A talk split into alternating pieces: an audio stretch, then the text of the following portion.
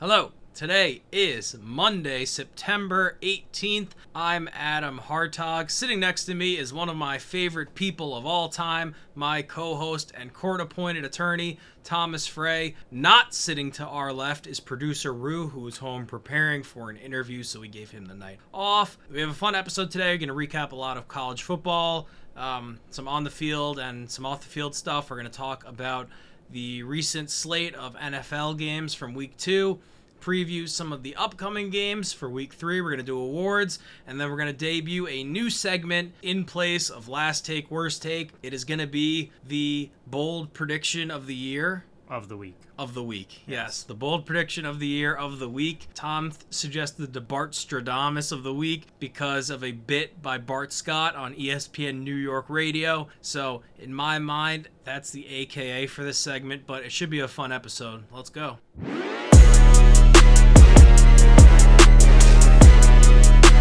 Okay, recording this just before 8 o'clock on Monday, the 18th. Uh, we just got back from our friend Steve's wedding. I had fun. I also had fun. It was a long weekend. We were there for what felt like a week. What was really three days? Four days, three nights? Yeah. Yeah. Three nights. Wow, you're right. Yeah, Thursday, Friday, Saturday. Yeah, four days, three nights. It was a blast, though. Congratulations, Brooke and Steven. Uh, it was uh, on the smaller side, so it felt like our, it was basically just our entire friend group, and that was the whole wedding, and that was fun. And uh, it was our the first of our like immediate friends to get married within our immediate friend group, so that was also very exciting and very strange, and made me feel old and yeah. But it was a blast, a lot of fun. Got to see a lot of friends I hadn't seen in a while. This might sound weird. If they had let me and choose who to invite, that's more or less who I would have picked. Like I say that meaning everybody that was there basically was people that I was thrilled to be around, Yeah, I mean which is not most parties I'm at. I think that's a very good way to put it. I mean, it's our literal entire group chat from high school, like 13, 14 people. Every single person came, which is awesome that everyone came out and showed up for our, our good pal Steve. So, yeah, I couldn't have asked for much more. You gave a great speech. I did give a speech. I'm glad that you thought it was great. Uh, I think You got a, a standing ovation from you or? from no from uh, the silverware oh, and me in my mind. Yes. Okay. Well, they liked it, the bride and groom. So that's that's All that matters. Yeah, that's really all that matters. so. Uh, exciting college football week three slate of games. Georgia versus South Carolina. Georgia won 24 14, but it was not the typical dominant win for Georgia that we have come to know and love. South Carolina had them on the ropes for a lot of the game. Spencer Rattler continues to carry that whole offense on its shoulders, but with Georgia looking vulnerable vulnerable multiple times this season, it seems like that conference could be wide open. Yeah, it's opening the door to. There's a lot of good teams this year, and every time they show vulnerability, other teams smell blood. So Yeah. it's it'll be interesting down the line. It's fun to see Spencer Rattler, you know, play well, especially because he was once projected to be a first round pick, and him carrying a bad team. Even if they're not winning games ultimately, it's definitely helps his draft stock. Yeah, certainly he's since he switched to transferred to South Carolina, he's definitely improved it a ton. I really wouldn't be surprised to see him go in the first round. But uh, some other upsets in the SEC. Florida beat Tennessee 29-16. That was a pretty surprising upset. especially it's uh it's a big rivalry so it you know a lot of bragging rights for Florida and last week we were just talking about how bad they looked and how their new head coach was on his way out if he kept it up so big win for them big win for him Yeah, and Josh Heupel's offense is usually pretty high powered. Granted, they lost a lot of talent to the NFL. Hendon Hooker went to the Lions in the draft.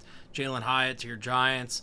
Uh, Cedric Tillman, I believe, is in Cleveland, and they uh, they replaced him with Joe Milton, uh, among other guys. And it was strange to to see it look so pedestrian. speaking of Jalin Hyatt we'll get to this a little bit more later but big role in sparking the Giants comeback which is exciting he did exactly what every Giants fan hoped he would do I bet on the Giants live when they were down 28-7, what were the odds on that plus a thousand, wow Hot 10 bucks 50. wow big win Yeah. look at you I was pumped. I fell asleep and woke up, and they were. Uh, it was a one-score game again. That's very exciting. Yes. Yeah. Wow. It was a g- good way to come out of a nap. Absolutely. Probably one of the best ways to come out of a nap. Yeah. Probably. Yeah, definitely one of the Yes, best. not I'd the to- best, one of the best. There's Yeah. there's other very good things that could happen. I just it's, it's, it, that is a very good thing to happen whilst napping. I've seen videos of dogs like napping on the floor and somebody sticks like a piece of like bacon or something in front of them and you see the dog like in its dreams sniffing and it Yeah, wakes up yeah, and there's actually bacon there. I think that that's hard to top.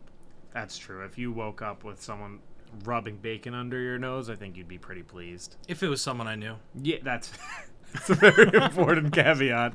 If I woke up to some stranger rubbing bacon under my nose, I would not be happy. No, that's that's what happens when you sleep with the cabin door open. Yeah, that's true. Um, also in the state of Florida, uh, although I think this game may have been in Boston, but Flor- it was Florida State beat BC 31-29. Florida State was ranked number three at the time, so it would have been catastrophic for them to lose this game. They dropped in the AP poll. I think they're four or five now. So I, that was actually my question. Do teams drop after wins? They do, yeah. That's interesting. I feel like that doesn't happen as much in basketball. I feel like if you For college basketball, I feel like if you more win, games. you're just that's true. There's a lot of games. I guess every single bit of data needs to go towards their ranking, but they're four now. Boston College is usually pretty competitive. Even I mean, on one side of the ball, I'd say they're usually pretty competitive. That's It's- fair. It's usually not at the same time, but and I get I don't know which one it is now. I don't pay much attention to them, especially our friends who went there are now graduated, so I care even less.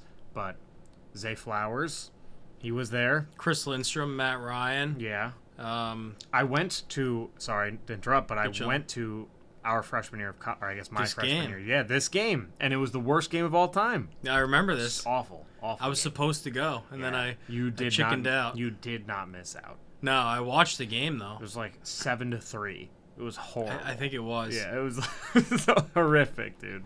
And it was. Uh, I think you saw what's his face, Deondre Francois, which is kind of cool, but like meaningless now Yeah, because he ended up being nothing. Yeah, and also I didn't do. He didn't do anything in the game. Yeah, so true. Didn't Um, matter, but No, yeah, AJ Dillon, um, the other running back that went to BC the one he was on the Giants, right? at one point. Yeah, What's his name? He was like okay. yeah, Was he it- was okay. I can. I, I know it wasn't Andre Ward. That was before this guy's time. It might have been Andre something though. He was. It was when it was in the Giants' like real down years. It was probably after David Wilson got hurt too.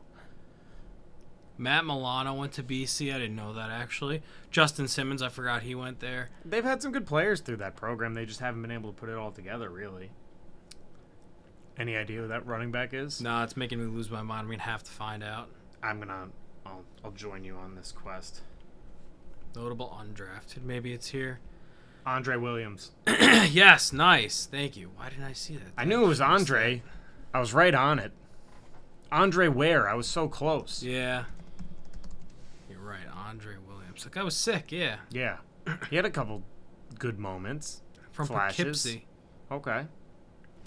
Uh, but yeah, no, would have been a would have been a really bad loss for Florida State. They were 26 and a half point favorites. I think I took them. Wow. Yeah. I didn't know it was they were that heavily favored. No, yeah. It was they were I mean they were the third ranked team in the country. I yeah, I guess I knew how good Florida State was. I didn't know how bad Boston College was. So Um, but yeah, two, uh, I guess winning a conference game on the road is at the end of the day the important thing, but they got to keep doing that because if they're going to make the postseason, they need to win the conference, and that will will entail losing no more than one conference game this season. yeah, and you don't want to waste your loss on BC, yeah. the worst school in Boston, the dumbest worse school in Boston. Worse than Tufts. Tufts is real is way better than BU. I'm not talking acad. Oh, we're talking academically, or um, I don't know any of the other schools there. Harvard, MIT.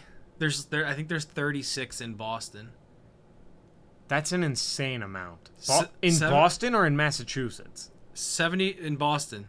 75% of the Boston population from September to June is college students. Wow. It's the coolest city to go to school in. Well, I'll get an official number on colleges. This is mostly just for your benefit, though. You just want to know the answer now. Yeah, 864 in metropolitan Boston. Isn't that like double what you just told me? What did you say? 36? I 36? think I said 36. That's insane, dude. That's so many. All schools are within a 30 mile radius of Boston's city center. Wow. Pretty cool. Had no idea. But yeah, not the game you wanna you wanna drop on the road. Moral of the story FSU stays alive. Yeah. And speaking of staying alive, Alabama beat South Florida 17 to 3. Uh, a shockingly close game for for Alabama, who is now out of the top 10 for the first time in eight years. They're burning through quarterbacks left and right, and there's only so much you can do with a good defense. You need some level of offensive play. And early in the year, when they were struggling, we said they'd lean on their uh, their running backs because they usually can. But if their O line is this bad, then there's nothing they can do. Yeah, and they had uh, Tyler Buchner start um, instead of Jalen Milroe. Pulled him in favor of Ty Simpson, the five-star recruit from last season. Um, the offensive line, like you alluded to, it's as bad as I can ever remember. Saban is talking about it in interviews. They burnt through three quarterbacks. They're all having the same issues because they can't block anybody, and they they're actually going back to Milroe for next week, which Wow. is kind of crazy. Alabama doesn't usually have this level of what do we do? Yeah, just throw stuff at the wall and hope it sticks. Literally, yeah. starting one quarterback, bringing in the backup, then the next week going back to the third quarterback who you had just benched in this game is pretty insane. Yeah. bench Benched prior to this game. yeah, they were down to the in a 2-week span they cycled through the backup and the in the 1-week span th- cycled through the backup and the third string and then went back to the starter. It's time to start calling in walk-ons, taking open tryouts for not only your quarterback but also your O-line. Uncle Rico. Yeah, just bring in the Uncle Rico from friggin' uh, Napoleon Dynamite. Yeah, and D. But yeah, dude, just start calling them the biggest guys on campus and see if they can block. sure, there's enough big guys. In, at Alabama probably, yeah. Yeah. Although it's it could be for all I know like 80% tiny frat idiots. that's true. Not not to Disparage frat guys. Yeah, I just I have a very specific vision of southern frat guys. I, and I it's mostly bow tied to the to the eyelids. Yeah, I was a northern fratman. so Very different. Yeah, very different. Yeah, all of your frat men that I've met have been very enjoyable to Yeah, hang out with. They're all nice guys. Yeah, the uh the I'll take this one was one of the was Oh, as hard dude. as I laughed that I forgot that that happened. That was so funny. For the inside joke. Yeah, for the listener. Someone asked me a question that basically only I was qualified to answer, and my friend As a lawyer. As a, yes, and my friend inter- interrupted me right as I was about to start. It goes, "I'll take, I'll take this one, Tom," and it was just perfect timing, and yeah, it was really good. Um, but yeah, Alabama, it's it's beyond the quarterback, but um, maybe maybe next season they'll reach for the transfer portal like uh, like Washington did. They the Huskies beat uh, Michigan State 41 to seven. Their transfer quarterback Penix continues his Heisman campaign, and they remain a force to go through in the Pac-12. But he's been he's been on fire. He's a very good player, but I don't know if I'll ever be able to get past his name. A lot of announcers now are starting to say Penix. That's worse. It's far worse. Why are they starting to now? Is Because- that correct? Well, I don't know. I don't know if it's one of those things. See, like like Booty, Kayshon Booty in college, it was Kayshon Butte, but now Mike Tirico yesterday was saying Booty, and they I know for a fact that those guys ask players like that how to pronounce their name when Yeah. they when they don't know. So now I'm inclined to think that maybe it's one of those that everyone was saying Penix because that's what we assumed it had to be, Yeah, and then he was like, actually, it's pronounced Penix. If that happened, I have no idea if it did. Penix is bad, dude. Imagine he goes on to be have like a Mahomesian career. It's jerseys everywhere. Yeah, just dudes walking around wearing Penix jerseys. This is unbelievable. And it's it's it's bad enough if it's Penix, right? Because people reading the jersey won't know. No, you just you were just saying you couldn't get over the fact that it Yeah. was Penix. And now if it's Penix and you got to listen to it all the time, what if he's I mean, this is a hypothetical, but what if he became the starting quarterback for the Giants? And they were saying the Giants Penix. or the Browns. or the Browns, the Browns Phoenix. Yeah, that was a good one. Or the didn't think of- Rams. The Rams. Yeah, I mean, you could go with almost anything. You could go with almost. That's true, yeah, any- any animal. yeah. I don't know why Ram was the first one to come to mind. I some some about that Ram did something to you clearly. but yeah, he's having a great year. Was one of the Heisman favorites coming in. Uh, Washington was good last year, projected to be good again this year. Uh, and uh, yeah, the Penix Heisman campaign continues. Yeah, threw for 470, 73 and four touchdowns against Michigan, which brings his total through three games to an astronomical 1,332 yards and 12 touchdowns. I can't get over his name. I'm telling you, man, I'll never be able to get over it. I can't. It's like I've known people with the last name Dick, and it's less striking than the name Penix. I don't know why. you think he'll end up on the same team as Jake Butt? I can only hope. Penix to Butt? Yeah. Could only hope. Um, speaking of n- none of that, Moving on from Penix talk. Yep. Colorado and Colorado State. It was a thrilling game that ended long into the night in Pennsylvania time. Colorado won 43 to 35 in double overtime. This was a dog fight. This was the matchup where the Colorado State head coach was talking shit about uh, Deion, right? Yeah, Jay Norvell gave him bulletin board material. Yeah, said he his mom taught him to take his sunglasses and hat off when talking to adults or whatever. Yeah. I mean, it's just why. Who are you helping there? I don't know. I don't know why you would do that. There's no why poke the bear. Exactly. It- yes. it- it- there's no benefiting really. None. It's not gonna fire your guys up because you called out their head coach. No, I mean you can fire them up by like talking about Yeah. look how look at this glamour show in Boulder, but do that in your locker room. Yeah, doing it in the public just puts a target on your back. It just pisses Colorado off, and Yeah. that's that. It showed. Yeah. Um, I saw the uh, the kid who hit Travis Hunter. He's getting death threats. Yep. Yeah, that sucks. I didn't see the hit. Was it that bad? It was it was a it was a cheap shot and a late hit. I sent him a message. It wasn't a death threat. It's a nice cheap shot. Okay, that's fair. I will I will prove it if need be. I don't think That's- that's all it said. I don't. I don't think you need to prove it because why would you even tell me you sent him a message? Oh, was it on our Twitter account? No, no, no, Oh, no, no, no. okay, no, so no. it was on a burner Instagram account. Yeah, so then you don't need to prove it. You would have just not said anything if it was in fact a death threat. True. But nice cheap shot is fine. But death threats is They're just kids. yeah. I mean, he's a kid could be like 19 years old. I don't know how old he is, but he could be. Me neither. I mean, he's probably no older than 22. Any sports game, no matter what the sport is, is a is basically like a war out there. There's so much adrenaline flying around that like you're literally in the heat of battle. It can feel like, and in the heat of battle, the kid made a mistake, and if it was a bad hit, it's a bad hit. It sucks that Travis Hunter got really hurt on it, and he's out for a few weeks, especially against some of the biggest games they have. But sending the kid death threats isn't just, Not okay. Is not okay. Yeah.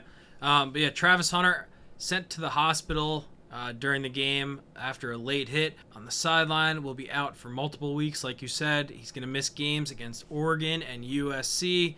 Uh, later in the game, Shedeur Sanders blatantly poked a guy in the eye, um, which there's like a very clear video. It's a bad look for him. He this was an important game for Colorado. I think it taught them a lot about their themselves having this kind of test called out publicly, being down early, winning a game in overtime. With the way Deion approaches things, good or bad, there is pretty much always going to be a target on their back. And this is probably just a little bit of a wake up call to that reality. Because they're not going to be the media darlings forever. The plucky upstart Colorado led by Deion and all his transfers. And, you know, it's not going to be, that won't be the storyline forever. It's going to be arrogant Deion and this and that. And, and the, the, the pendulum will swing back. And Colorado's going to need to know how to handle that. It's already happened with Inter Miami Messi's getting booed on the road now. Oh, is he? Yeah, That's, I don't like it. That's stupid. yeah, You don't gotta, you know, pray on the ground he walks on, but it's it's more silly. it's more just like fuck MLS for letting them just like build a super team, MLS should take this as an opportunity to, open the gates. yeah, make grow the game, grow the MLS. That's what they're doing. Exactly. And look, man, it's just like every other sport. The big market teams get the big players.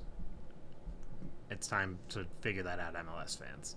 Yeah, And booing the greatest of all time is stupid. I agree, hundred percent. You should be ex- happy that you're You get to getting see to see him. It's literally a privilege. Should be kissing the ground at his feet Well, I don't from know. the seats. Sure, you, I, I think rooting for him, like wanting to see him play and do Messi things, is awesome, and that's great. And I like, I would, I'd still like to see a, a Lakers Knicks game so that I could see LeBron play, just so I could say I saw him. But I'll actively hope he has the worst game of his career. so, you know, I think there's a line. Booing the guy is, I think, a little silly though. I agree. Um, and then last thing on Colorado State, shout out Tory Horton, a big-bodied wide receiver that was dominating. He had, I think, like 13 catches, and he threw a dime for a touchdown on a, uh, on a not a double pass, not a not a flea flicker, just like a, a handoff to a wide receiver in motion. Then he threw it to the end zone. Um, but yeah, good, just a very important important lesson for Colorado. Um, also in college football, Michigan State plans to fire Mel Tucker. They informed him per ESPN's Pete Thamel in a letter on Monday of the school's intent to terminate his contract for cause, and they cited a body of undisputed evidence of misconduct that warrants termination. It's important to note that it's for cause because they if it's for cause they don't have to pay him the remainder of his contract. Yep, which is $79 million on a 10 year, $95 million contract he signed in November 2021, which was an overpay at the time, even more of an overpay now, and a lot of money that Michigan State would probably be happy to not have to pay in the most non like, Yes. opinionated way I could possibly say yes, that. yes, yes. Yeah, so they uh, they delivered the notice of their intent to terminate him in a five-page letter from the athletic director Alan Haller, which details what the university sees as unprofessional and unethical behavior.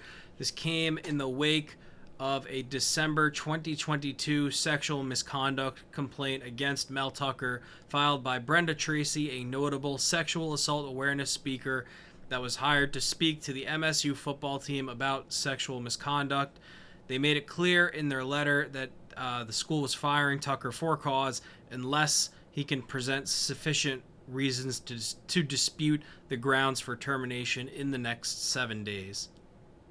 What what is what is the seven day thing? Is that just they decided that, or is that a legal some kind of legal time frame? No, nothing legal about it. It's probably just their self-imposed time frame because you want to give them enough time to refute and find evidence if there is evidence to be found. But if you don't want to give, You don't want to give them enough time to find it. Or yeah, or to You want to like fake it or to you know find ways out of it and try to it, this way it's really just the focus is on the facts and i'm sure if he doesn't find the evidence to refute it he's still going to sue the school Oh yeah, probably. So. So- this is definitely still an ongoing situation, and those are the facts as we know them right now, Yeah. uh, as of today. Yeah it's an ugly situation and it's probably just the beginning. Yep. Um, also in football, but in the NFL, Mahomes restructured his contract with the Chiefs today. yeah. It makes sense. His contract was basically becoming an underpay and he was the one who set the market. It's it makes sense to give him what he's worth. Yeah, he signed that 10-year, $450 million contract. In 2020, they restructured his deal, which will give him 210.6 million between 2022, sorry, 2023 and 2026, which is all guaranteed. i like it Like you said, underpaid. He was the eighth highest paid quarterback after the flurry of massive deals, which included Lamar, Jalen Hurts, Justin Herbert, and Burrow. Uh, he'll now average 52.6 million over the next four seasons, which uh, puts him behind only Joseph Burrow. I'm sure we'll talk a lot more about Burrow and all the other high-paid quarterbacks in our, you know, the meat of today's episode. But yeah, it's uh, I don't want to say it's only fair to restructure his deal, but it it kind of is. It is. Uh, generally, those long-term deals end up being team-friendly when they're signed at that that stage of a career, especially one like his. So it was. Uh, it, it's kind of a, like it's kind of what Harden was looking for a little bit. Like I'll take I'll take a team-friendly deal now, and then you're going to do right by me later. Yeah, and they're doing right by him, and as they should. He's the face of the NFL. So Yeah. And maybe this is just an NFL thing, but if Kansas City can hand out hundreds of millions of dollars in a contract, I feel like we're at the point where small market teams not being able to compete is not not nearly as much of a reality as it used to be. I think in the NFL, it's less of a reality than in any other sport. I think most of the owners in the NFL, well, one, the NFL makes so much, they just bring in so much money. Two, I feel like a lot of the owners have a lot of money. They do. To to buy an NFL team in the last decade, you need an insane amount of money. And I don't know, I honestly don't know the Chiefs' ownership situation, if it's new or old or what it is, For but. same owners, I think they're in the entirety of their existence. But okay, so even if it is them, they're generating so much money and so much profit from the team that it's probably a drop in the bucket. Whereas, for comparison's sake, like the MLB, even the Yankees, like the Steinbrenners, derive, I would say, almost the entirety of their income from the Yankees. So by them spending, which granted, it's a money making machine. Like the Yankee hat is the most famous piece of merchandise in the world. So just based on that alone, they can put in more money, but it is their own money essentially. They're taking money out of their own pockets. So like a small market owner like the Athletics, where they're not bringing in any money, they're not making national TV money like the NFL is. They're making, and they're not making any money from their fans coming to the games. Like that owner doesn't have Steve Ballmer money to throw at his team. Like Steve Cohen can do it, and he has done it. It didn't work, but so I guess it it's, it does vary by sport. That's fair. Um, and and the Cohen thing didn't work yet, but It will. yeah, in other sports, there's there's a huge correlation between uh, salaries and winning. It's going to work for the Mets. Yeah, um, but yeah, the the Hunt family has owned the team forever, and they have they have a ton of money from outside of football as well. I think Yeah. a lot. I think a lot of shipping stuff. Okay, so uh, last in housekeeping is just a an, uh, little NBA thing that happened like an hour ago. Is Kelly Oubre signed with the Sixers? It's almost feels like grasping at straws because what does he do for them? Nothing. Nothing that like they they didn't have with their wings anyway. Yeah, so I don't know. It's it just seems like they're doing anything they can to try to keep Embiid happy, or maybe it means a Harden trade could be coming. I I don't know. It's a weird move.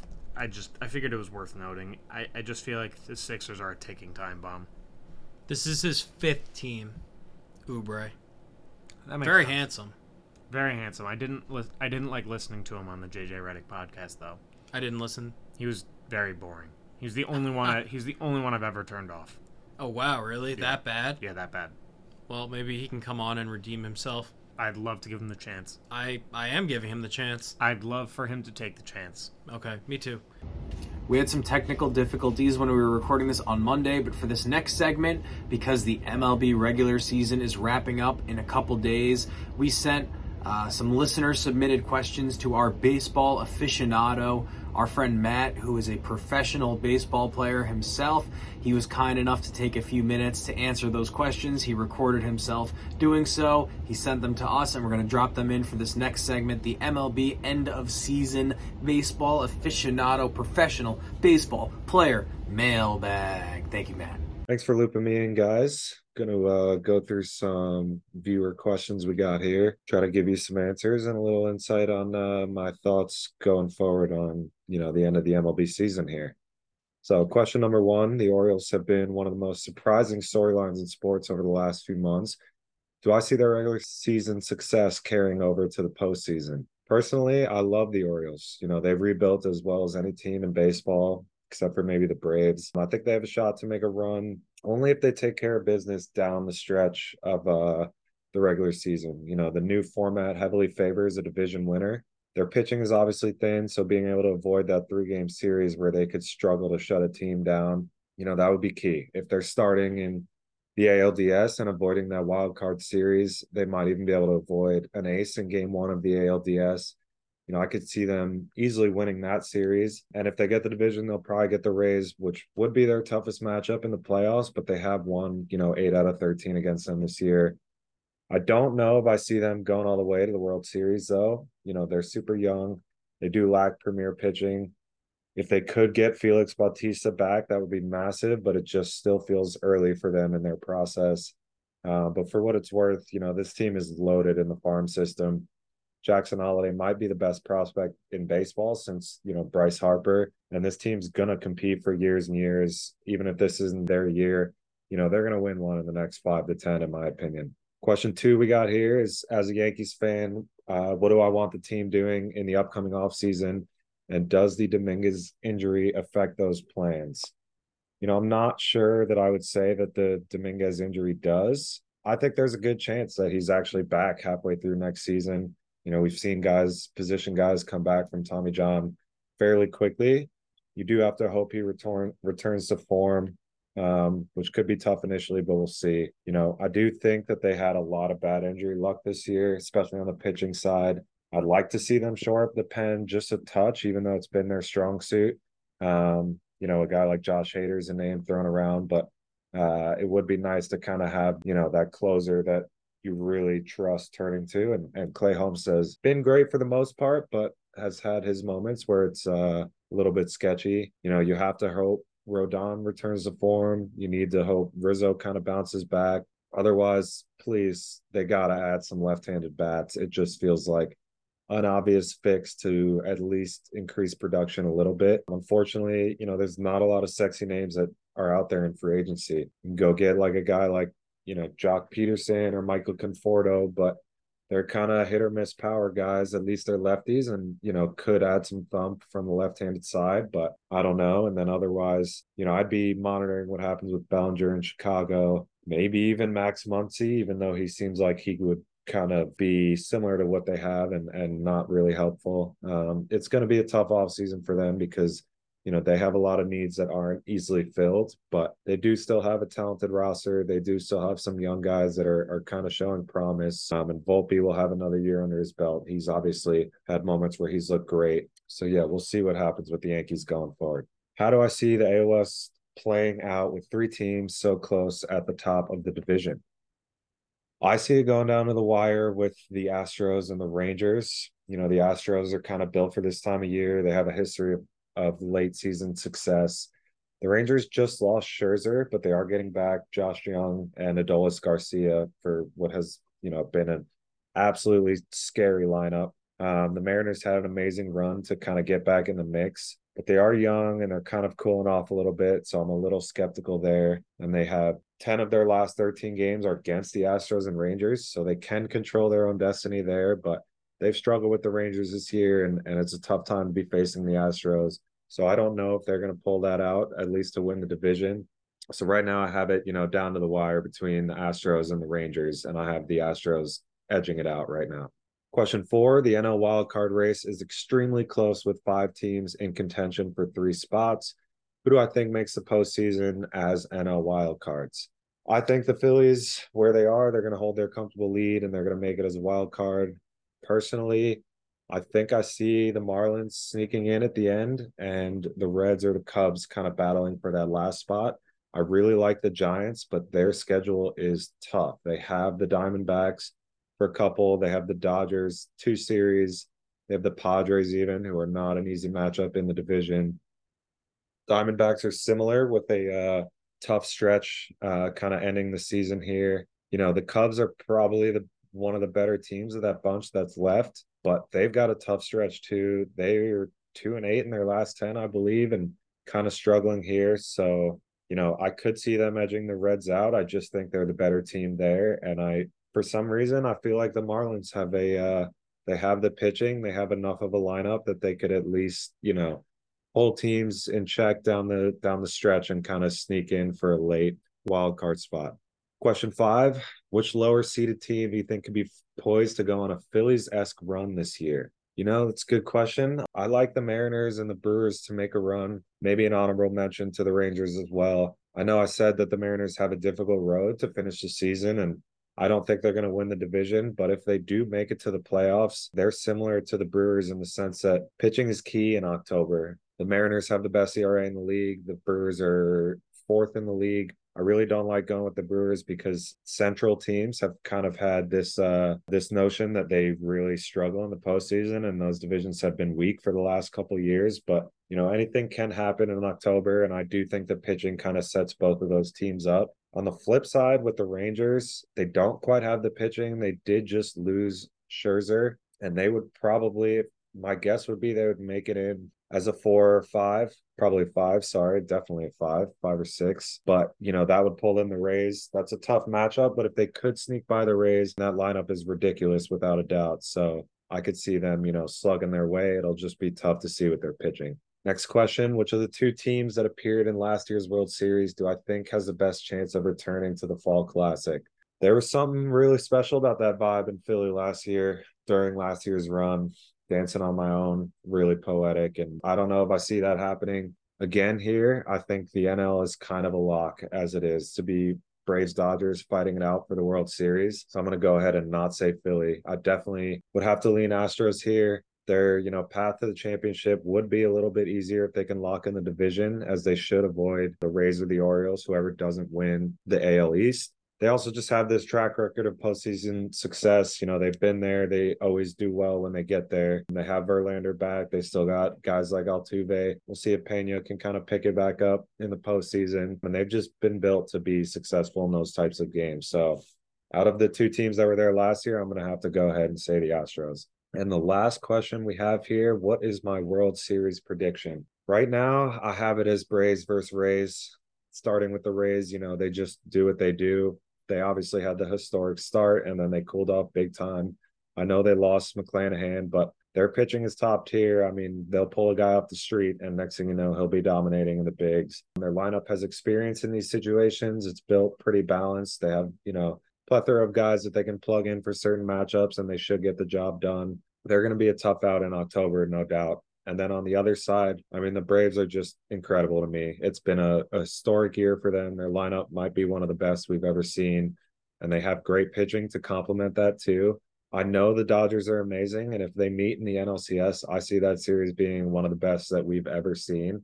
And it, it's possible the Dodgers can edge that out, but I just I see the Braves as too good. I think their lineup is is way too potent. They have the pitching to go with it, and to me, I think they would pull it out if they make it. I think this is their their year to win, you know, yet another World Series, and they're just they're built that way. They have guys on deals for a long time, and they're going to be you know a force for a while. So right now, World Series prediction, I have Braves beating the Rays. I'm going to go ahead and say six games. Thanks, guys.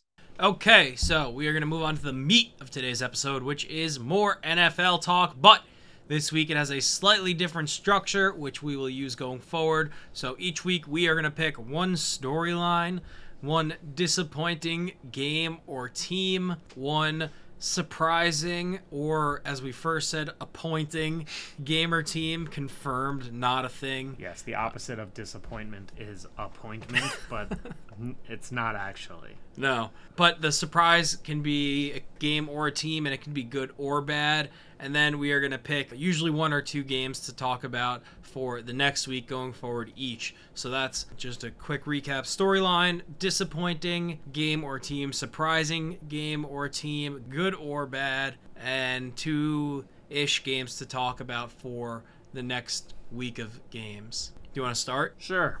My storyline is keep in mind this is prior to tonight's game, so not sure how it will end up, but first year head coaches are struggling mightily. 0 and 5 in week 1, 1 and 8 as of right now in week two. Shane Steichen being the only one who got a win so far, but the caveat being it was over another first year head coach.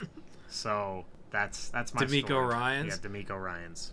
Do you have a list of all the first year head coaches? I'm trying to remember them all off the top of my head. I do not. I should though, and I will pull it up now. If only we had producer Rue here. Shout out producer Rue.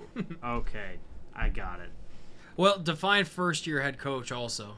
Never coached, never been the head coach for an NFL game before. Does, First, does the, do the Broncos time count? head coach. do the Broncos count in that one and eight stat? Like Sean Payton, who has Well, the Broncos. the decades Broncos are of 0 experience, but this is his first time coaching the Broncos. I think they do count. I think they do count. Yeah. So Frank Reich as well. Mhm. Okay, cool. Yeah, they do count. I wasn't sure, but they definitely do because the Broncos haven't won yet.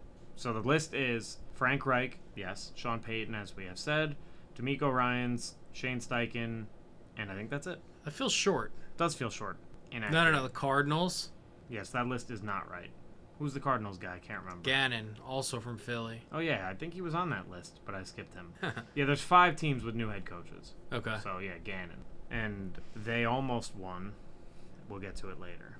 Actually, will we get to it later? I don't even. Depends if you get to it. I don't have it mentioned, so I'm just going to talk about it now that we're on it. All right. Because it's pretty important. Giants came back from down 20 to nothing. It's twenty to nothing at half. 27 right? 7. They came back. Twenty-eight seven. So. But it was twenty to nothing then. Did they do a two point conversion? I think so. I was getting in my car at a certain point and I listened from then on. So I actually don't. That middle part there where I don't know the answer is where I'm tripping up right now. It was twenty-eight seven when I placed my bet. Yeah. So 28 7 is what I guess we'll say the biggest deficit that they came back from. In decades. Yeah. I think since the 1950s. So the Giants are not as bad as they were the first six quarters that they've played, but they're not as good as they were in the last two. They're somewhere in between, which is not, I guess, all Giants fans can hope for is that they're a lot closer to the last two quarters than the first six. The reason for the turnaround, I don't think there's been a full on report of this, but some people were saying it was Daboll took over calling plays in the second From half. Dor, uh, not Dorsey, from Ga- Kafka? Kafka, yeah. Yeah, from Kafka. It also feels a little bit like win the battle, lose the war, because Saquon goes down. He's out for they're Three saying, Yeah, two. I think they're saying two to three weeks. Even if he was day to day, I don't think he was playing this week. It's a Thursday night game, and I they're not going to beat the Niners. If they do, I'd be stunned. I'd be thrilled, but I'd just the Niners are awesome, and the Giants aren't awesome right now. but Daniel Jones looked great in that comeback. He used his legs effectively, threw the ball effectively, and I think them taking the top off the defense opened up everything else so much. So I wonder if that means Jalin Hyatt gets involved more. Their O line is still shaky. Andrew Thomas didn't play in this game. I think he'll be back for Thursday. I hope. If not, they're they are so screwed if he's not playing. They're already screwed, but if him and Saquon are out, it's gonna be a bloodbath. Yeah, Nick Bosa's already going to run circles I around know. Evan Neal. It's gonna be horrible. There's already movement on the O line.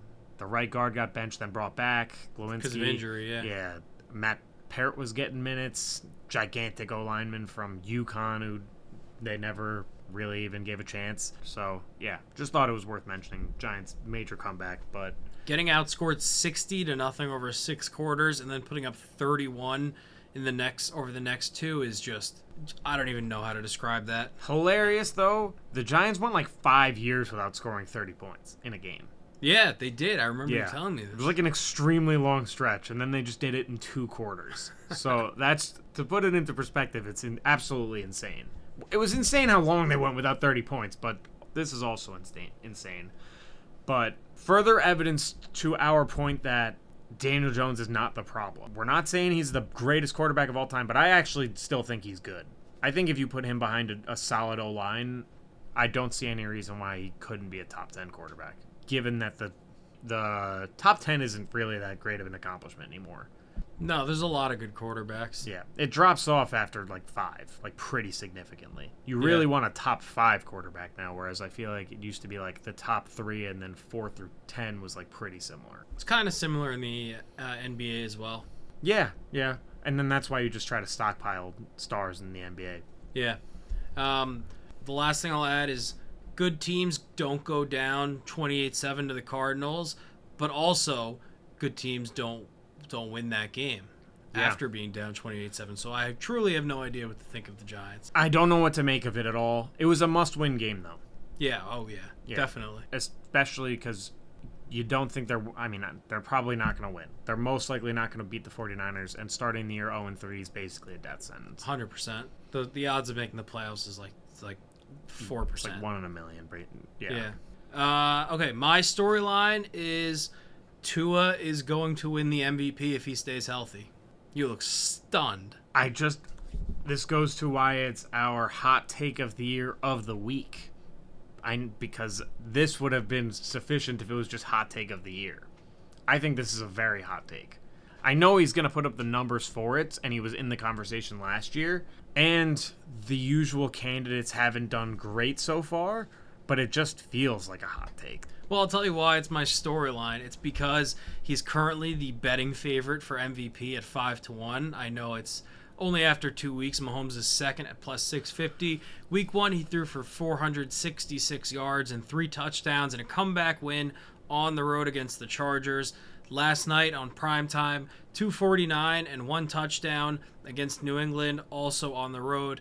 He's averaging 358 yards a game, which puts him on track for 6,000 yards, which obviously is unattainable, but still, he's putting up monster numbers. And they could have as many as five primetime games left this season still, including one on Thanksgiving. And I'm including one, the game of the week at 425 because it's against the Cowboys, so it'll draw a huge audience. And that is the setting that paired with those numbers will put somebody in the pole position for MVP, especially if they win the division, which they're leading right now at 2 0. I just think, health aside, the Dolphins have a really tough schedule. And just the AFC East in general is, is really tough, and they play a lot of good teams in the NFC East. So it's, I think they'll need to win a lot of tough games, and if he's going to win it, the Dolphins will have to win a really large percentage of those games. Record wise, they're they'll, they'll have to win the division. I think. I do too, yeah. I, th- I think they have a good chance to if he stays healthy. I could make a similar argument for Jalen Hurts though. You could, definitely. Yeah. Okay, so I like this. This feels so bad as a Giants fan. It feels so bad Why? Because I was I, I don't want to pick an Eagles player to win MVP. I don't want to do that. You don't Eh, have to. You could pick a Dolphins player. uh, yeah, but I was gonna make a bet with you about it. and It was gonna be a fun storyline to keep tabs on throughout the year. But I just don't. We wanna, can do it I over something else. You just don't have to wanna- bet on an Eagles player. Yeah, I just don't want to do it. I won't. You're gonna be it. out here rooting for the, for Jalen Hurts. I to can't. That's the thing. That's what I would have to root for, and Yeah. I can't do it. I can't. I do. The thing is, I do like him. I like Jalen Hurts. Me I too. wish I didn't like him. It makes it way harder that I like him, and I have him in like five fantasy leagues. I think I have him in two, maybe three, five. not five. I know for a confirmed don't have him in two leagues. I don't have him in our league, but I do have Daniel Jones, number one fantasy QB of the week, going into tonight. My home, my QB one is has been disappointing. Yeah, you got Mahomes. Yeah, I have him. I went him. It's a, in a two quarterback league. I went him and Hurts in two of the first three picks, and I, my team's zero and two. I can't believe you got both of them. I couldn't believe it either, and so I had to do it. And but Breece Hall lost me this week, Yeah, well, he's throwing a fit. So so that we'll see. The jet, the wheels are falling off the Jets train. yeah, like I, I'm not. I don't have the Jets as one of my talking points, but that defense looked very, very average against the Cowboys. The offense was non-existent. And the defense is supposed to be the the calling card of that team. Supposed to be one of the one of our Jets fan friends said even better than the AFC Championship, not winning team, but appearing team. It just already feels like a wagon, a wheels falling off the wagon kind of situation. It does. My disappointing game slash team of the week is the Chargers being 0 and 2. Uh, when you have a quarterback that's as elite as Herbert, you cannot start 0 and 2 when he's on the last year of his rookie deal. People argue that he isn't. People that argue that he isn't good are just. It's ridiculousness at its highest capacity. His pocket presence at historic levels. He proc- his processing speed is the fastest I've ever seen. When I watch him play, I love watching his head because you can see how fast he whips through his progressions. He has a feel for pressure that's only matched by some of the greatest of all of all time. And Brandon Staley is holding this team back. You can't have a roster that has Herbert, Keenan Allen, Mike Williams, you're making me laugh, Joey Bosa, Sorry. Khalil Mack, Derwin James, and lose to the Titans that just looked inept against the Saints in week one. Tannehill had maybe his worst game as a pro, and then he turned around and threw for 250 yards on 83% completion. And the offense has been rolling, but Staley is supposed to be a defensive guy, and they can't continue to waste the biggest positional advantage in the NFL. Week one, Tannehill looked like a wide receiver turned quarterback. Yes. uh, but it's funny you say that. My disappointment was also the Chargers, and the reason I started smirking and making you laugh is because you pretty much were saying verbatim exactly what I was gonna say. team has all the talent in the world, but they're an unserious team until they move on from Brandon Staley. I think he's actively holding them back, and he should have been fired after the playoff. yes, he 100% should have been fired after Yes, the playoff I loss. I can't believe they did it. I don't understand why they feel so comfortable playing around with having one of the f- five. Yep, I'm have that. confident I five. have true top five quarterback. Yeah, yes, best quarterbacks Yes. on a rookie deal he's so good. in a tough division with high paid quarterbacks that you have that that huge advantage there alone that lets you have Joey Bosa, Derwin James, Khalil Mack surrounding him. They've invested in the offensive line. The offense has more than carried its own, including over the first two games, and they're already in a huge hole because they can't close out these games to teams that are worse than them. I think Kellen Moore is a good OC, and I think he's actually going to contribute to the development of Herbert or continued development of Herbert. But if he has to be a casualty of Brandon Staley being fired, then so be it, because this guy is. So the reason I even sent the clarification earlier of the new bold prediction of the year of the week is because my prediction was going to be Brandon Staley's out of a job by week six Gotcha. but that's too far in advance. It has to be of the week. So I I just think he is like I said, the keyword is actively. I think he is actively holding this team back. I think he's a, detriment to their team. And they play the, a Vikings team who's also hit the skids a little bit, but is also a a decently talented team. They could they could lose to the Vikings. They could start 0 3 and then like we said before, their playoff chances could be dead in the water. It's a loser goes home game for both teams. Pretty much, yeah. Save the season kind of game. Yeah, I think that about covers it. We both think Herbert's awesome. We both think the Chargers are should be good, and we think Brandon Staley's very bad. That's our that's both of our disappointments from the week, right? Yeah. Do you wanna do your matching disappointments? That's uh yeah, that's what they called us in school too. yeah. Do you do you want to go on to your surprise? yeah. My surprise is the Washington Commanders, formerly known as the football team, formerly known as the Redskins. Is this your surprise also? No. Oh, okay, good. Commanders are now two and zero. They've beaten two not so good teams in the Cardinals and Broncos. Broncos are competitive, more competitive than the Cardinals, I would say. Although the Cardinals haven't looked as bad as everyone thought they would too. But I'm not saying it's time to take them serious just yet. But they're, I would say, winning, starting off two and zero is a surprise. And Sam Howell's looked really good, and I'm impressed. And I think he actually might be the guy going forward. And I, I think he might be better than we even thought he could be. He put up, I think he had almost 300 passing yards this week and two touchdowns, and it's pretty good, man. It's pretty good. It's pretty good, and Bieniemy has is already helping his resume. Or Oh, big time, yeah, big time, and that's like Jahan Dotson hasn't been doing great. He's McLaurin's look nice. McLaurin's looked good. Logan Thomas has looked awesome, although he's out with a concussion now. Chase Young had a sack. Yeah, he has all, he's amazing talent, Chase Young. It's it's crazy how his career's turned out thus far. Yeah, unfortunate injury. Yeah, so I'm surprised by the Commanders. I don't think they're ready to be taken serious, but I do think they're almost there. Not this year, but I I don't think they're that far off. Just having the quarterback's a huge development. Mhm. Now we're a collectibles shop. I bet the people are wondering if we've pulled any cool Sam Howell cards, We've pulled all of the cool Sam Howell cards. such as The one of one NFL Shield, from. National Treasures. Yeah, nice. Yeah. that's a big pull. Yeah, it was National Treasures. We've pulled like I think we pulled a jersey tag. I think we've pulled multiple like one of tens and one of fives. I have a few of his actually numbered cards too. I should get those graded. I forgot about that. Now, yeah. I actually think Sam Howell's good. I like the way he throws the football. Me too. I think he looks very comfortable running an offense. And if he's just a solid quarterback for the next three years while they continue to develop him, there's no reason he can't be there for the long term. I agree. My surprise is a bad surprise. Oh. And this is a reference that not many people outside of New York will know, so I apologize for that. It's definitely one that you will know. Justin Fields is getting Gleyber Torres. They are stripping him of his creativity and he looks like he isn't using the skill set that has have that has led him to the most success that he's seen in his NFL career. Uh, I think he's a good passer still, but at a certain point, you just need to you need to do what you can do to win games, and it's literally like they're telling him, "This is the time right now. You have to show to us that you can be a pocket passer," and it's not working at all. It's frustrating because it's the same shit for the Bears again.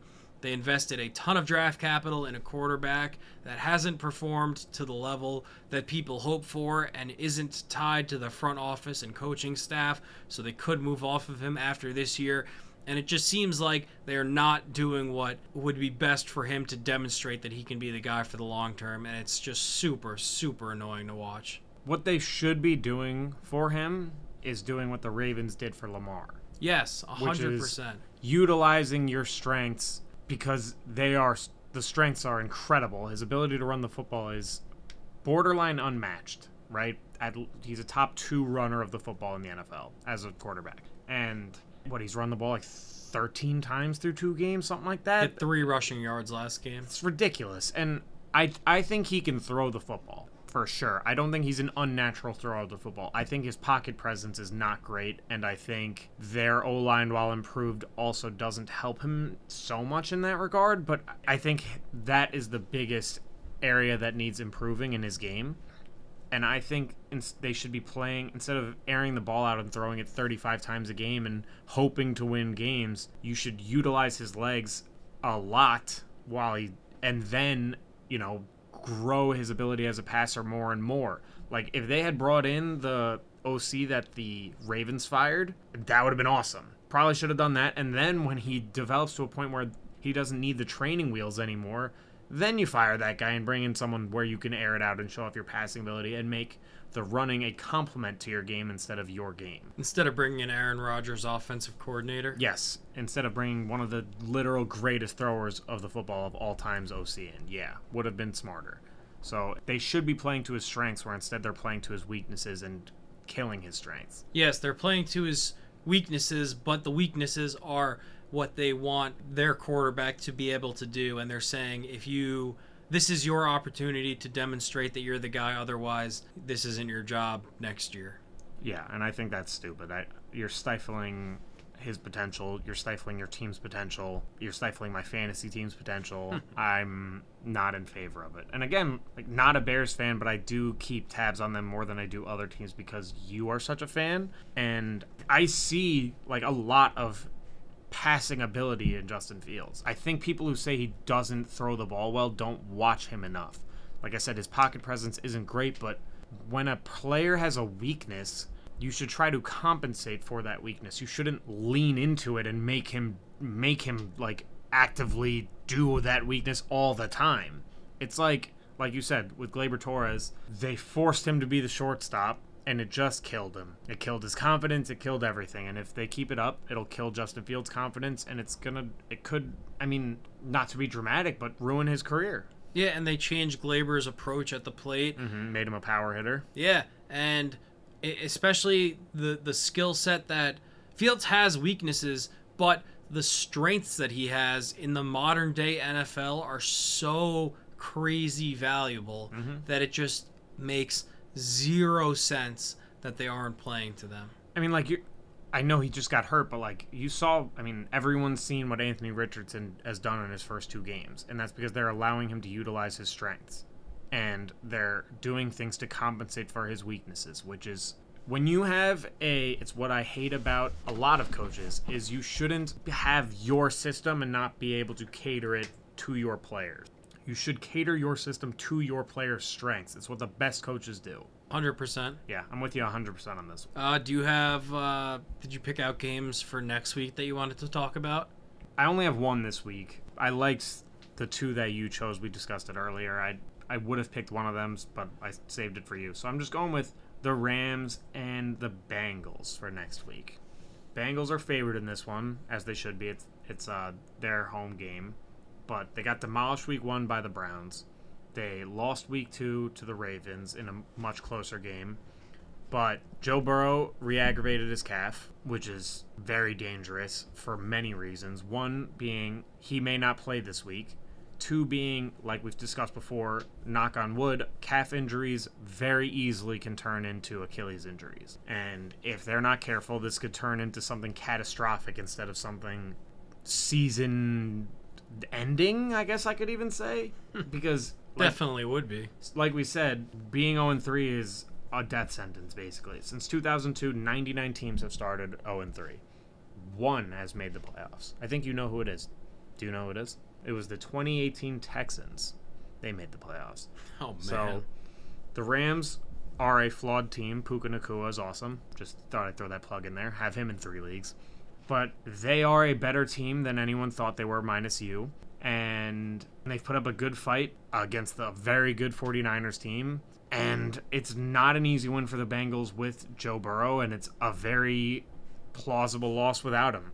So, I think it's a probable loss without him. yeah, I, I don't even know who their backup is. Is it still Kyle Allen? I don't, I'm not sure. I didn't want to be too harsh, but yeah, I mean, given how they've played even with J- uh, Joe Burrow, it's probable is probably a better what's the word I'm looking for? More likely outcome than possible I think so. or Non-zero. plausible. non-zero nickel. Also an inside joke. Uh, We won't explain that one. no, not worth it. And yeah, that's my matchup to watch. I think it'll be interesting. A possible Super Bowl favorite coming into this year could effectively have their season ended week three three weeks. Yeah. Yeah, the Rams have looked very surprising. Stafford's looked awesome.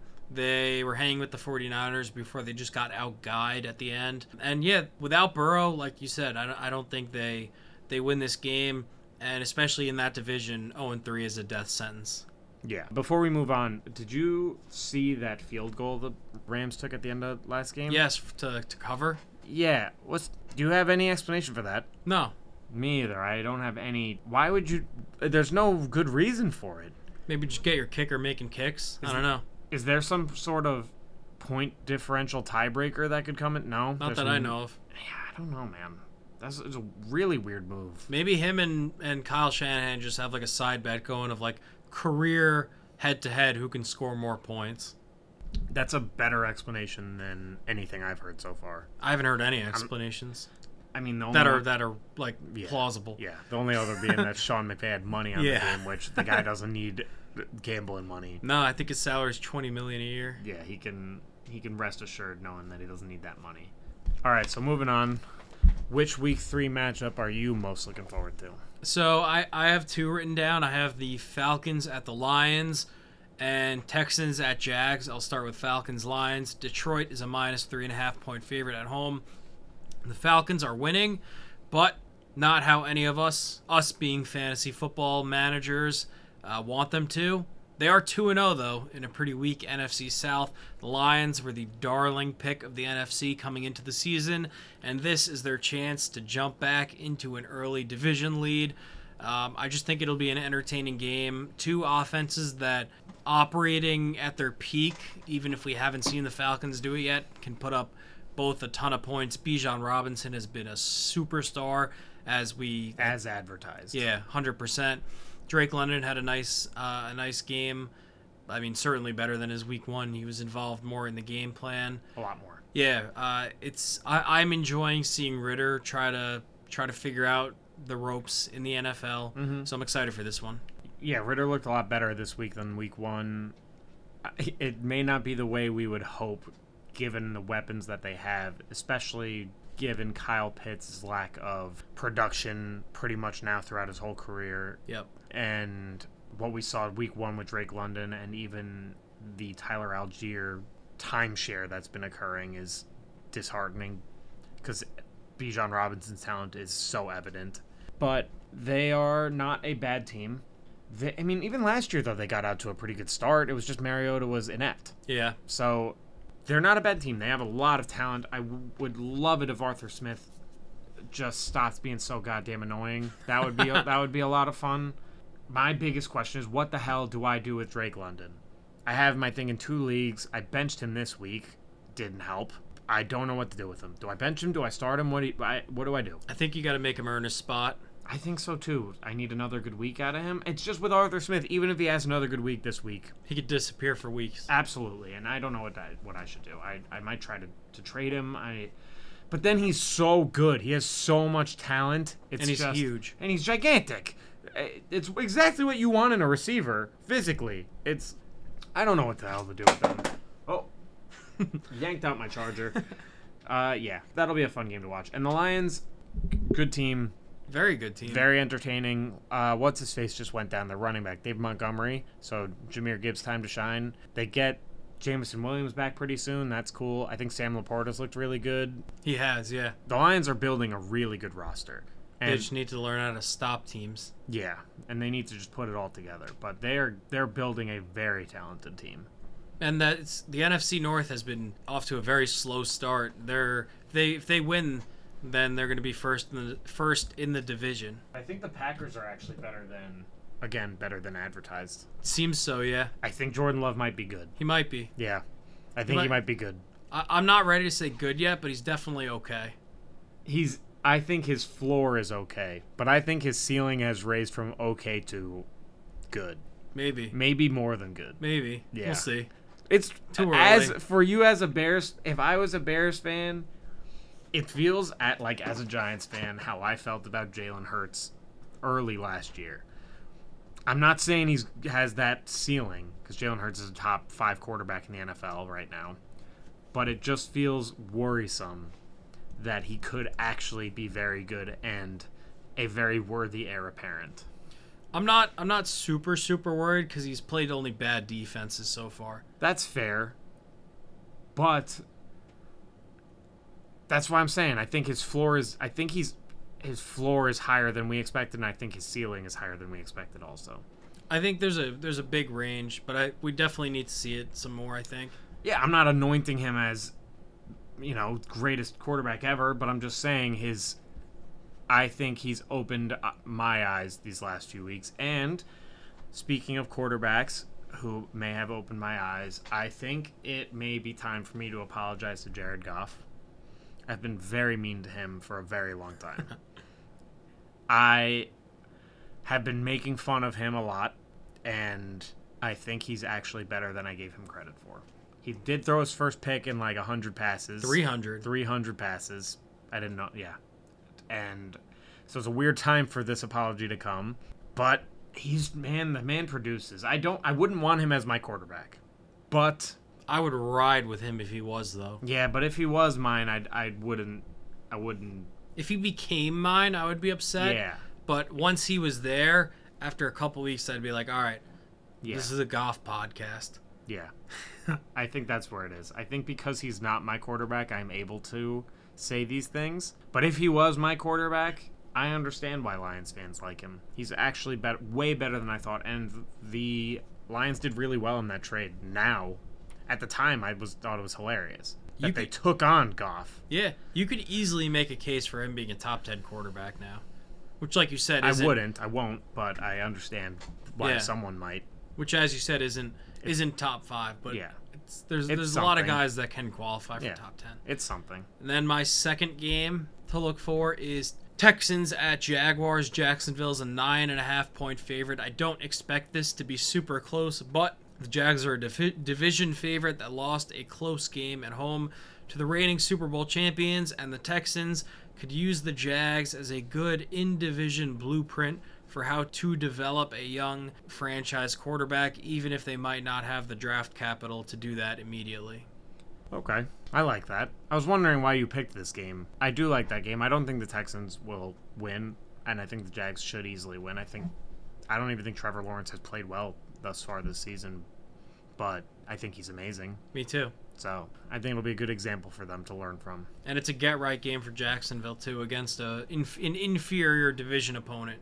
Yeah, I like that. Uh, those were my those were my two games, and I think that's our NFL segment for this week, right?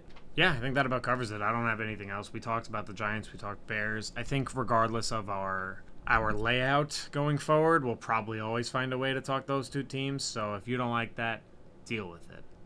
All right, let's move on to awards. Okay.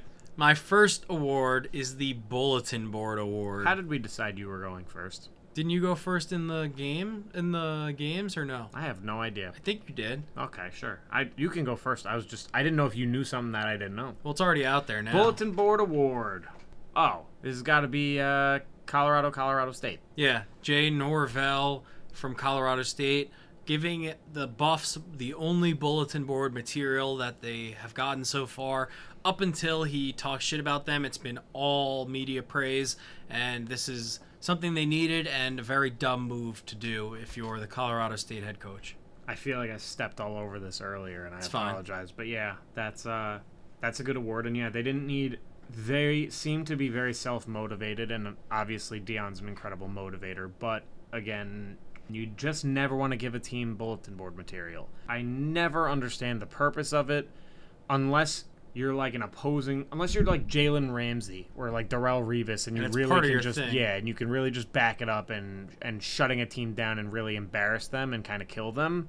That's one thing, but as a head coach calling out the opposing head coach for wearing sunglasses and a hat is a strange move at best and a really stupid move at worst. I think at at mean, it's a stupid move. At, Base oh, case oh, yeah, scenario, yeah, yeah, yeah. stupid move. Yeah, well, I don't even remember what I gave it at best, honestly, but it was yeah, stupid. I'm I'm with you. Very stupid thing to do. All right, for my first award, I will be giving out the Cheddar Bob Award. Okay. So this is some kind of strange sidekick. Not quite. Do you want another guess? It's about Cheddar Bob. Yeah. Does, so Yes. it does it have to do with the eight mile stretch of Detroit? No, it does not. Does not. I will. I'll, I'll tell you. Okay. So, I I won't tell you who it is, but I'll give you the reasoning. So, Cheddar Bob in Eight Mile was, as you said, a funny punching bag sidekick there for comedic relief. And then, when he shot himself, he asked B Rabbit to take him more seriously and call him MC Bob because he didn't want to be the joke anymore. So, this is a player with a gunshot related injury who deserves to be taken more seriously. Brian Robinson Jr. Yes. Nice. I like this a lot. Yes. So That was very, very well named. Thank you. So Brian Robinson Jr., for those who don't know, is the running back for the Washington Commanders. He got shot prior to his rookie season, after which he still came back. He I think he won the starting running back job, then got shot, then came back, still rushed for nearly 800 yards in 12 games as a rookie, 9 games as a starter. Nearly four yards per carry on a bad team with a bad quarterback, so that's it makes it more impressive. And now, coming into this year, no one took him seriously again. Everyone said he was going to split carries with Antonio Gibson. And now, after two weeks, he is a top five fantasy running back.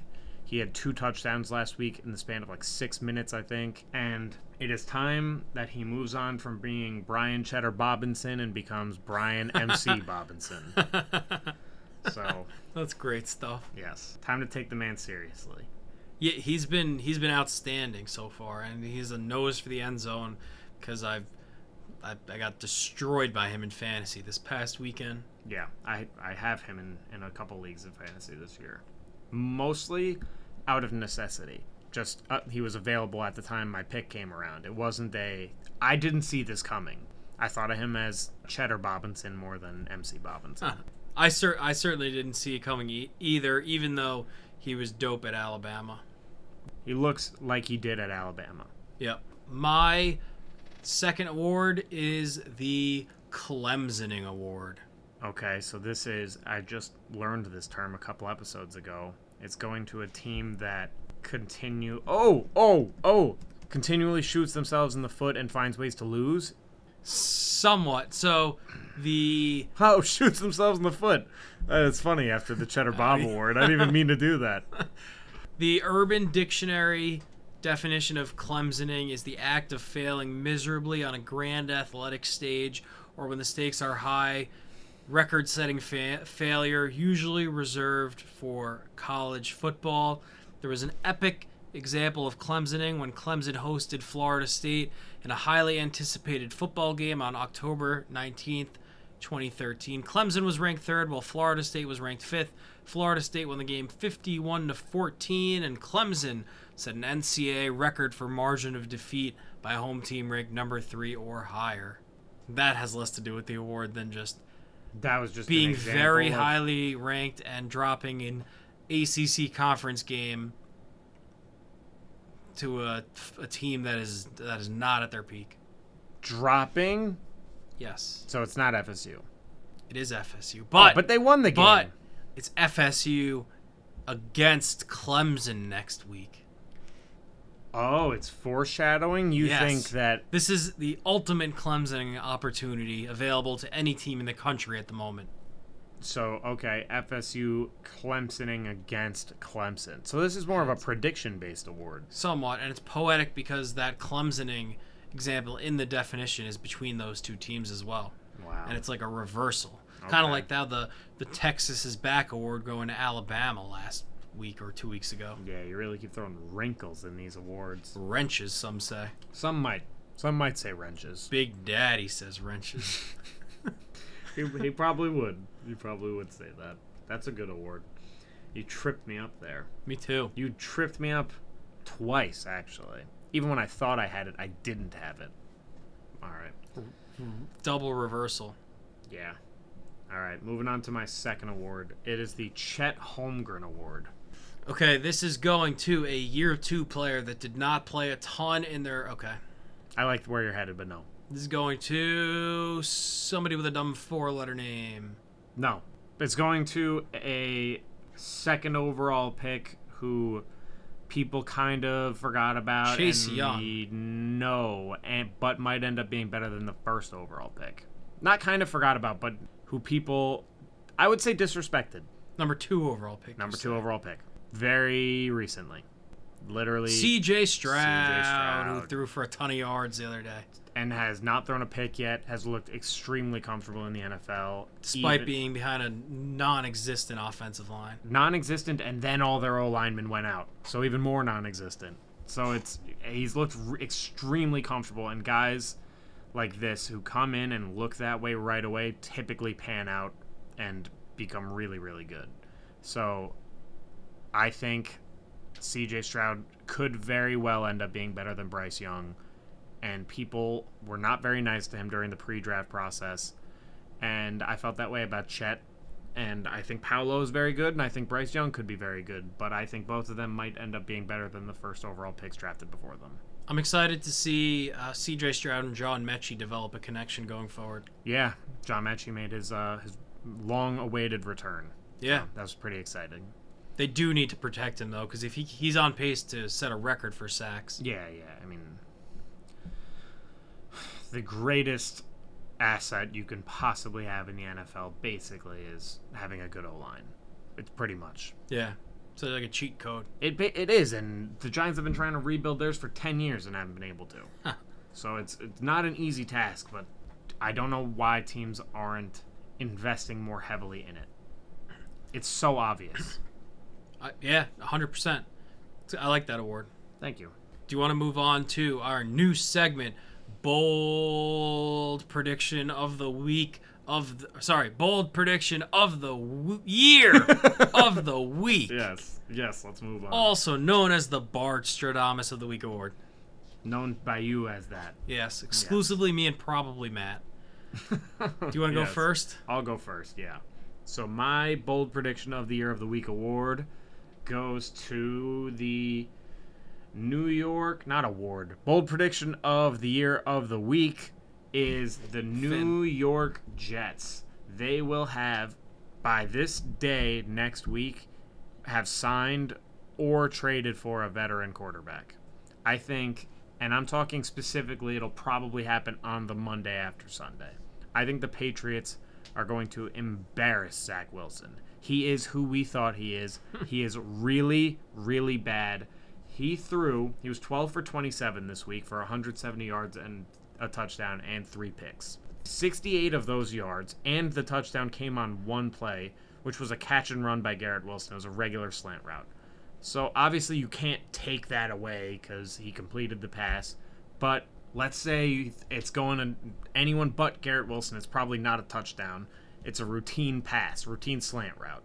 So we'll say 12 for 27 for 120 yards and three picks and no touchdowns. That's who Zach Wilson is And who will always be. and who he will always be. The He oh, has a thirty percent success rate in his career yeah, on plays. and the oh he learned under Aaron Rodgers all offseason narrative that Jets fans were putting out there. He's not the guy. Move on from him. Take your emotional investment out of him. He is bad. It's time to accept it. Everyone else has. He's not even a good backup.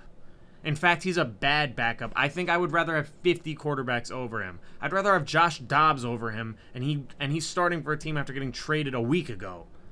It's he's awful. He got hyped up during a COVID year where he wasn't playing against good competition and when you couldn't scout guys effectively because you weren't allowed to. You couldn't get them in the building. He had a few highlight plays in college in a bad conference on a bad team.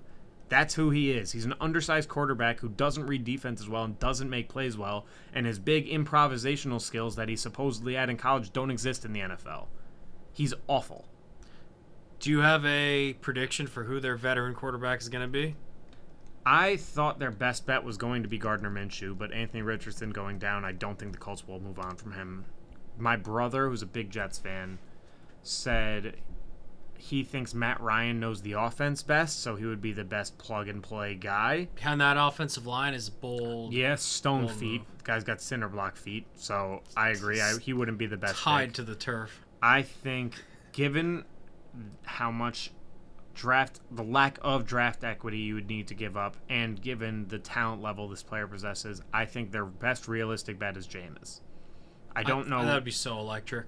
I think with that team's talent and Jameis's ability to throw the football, I think they're a playoff team with Jameis on the team.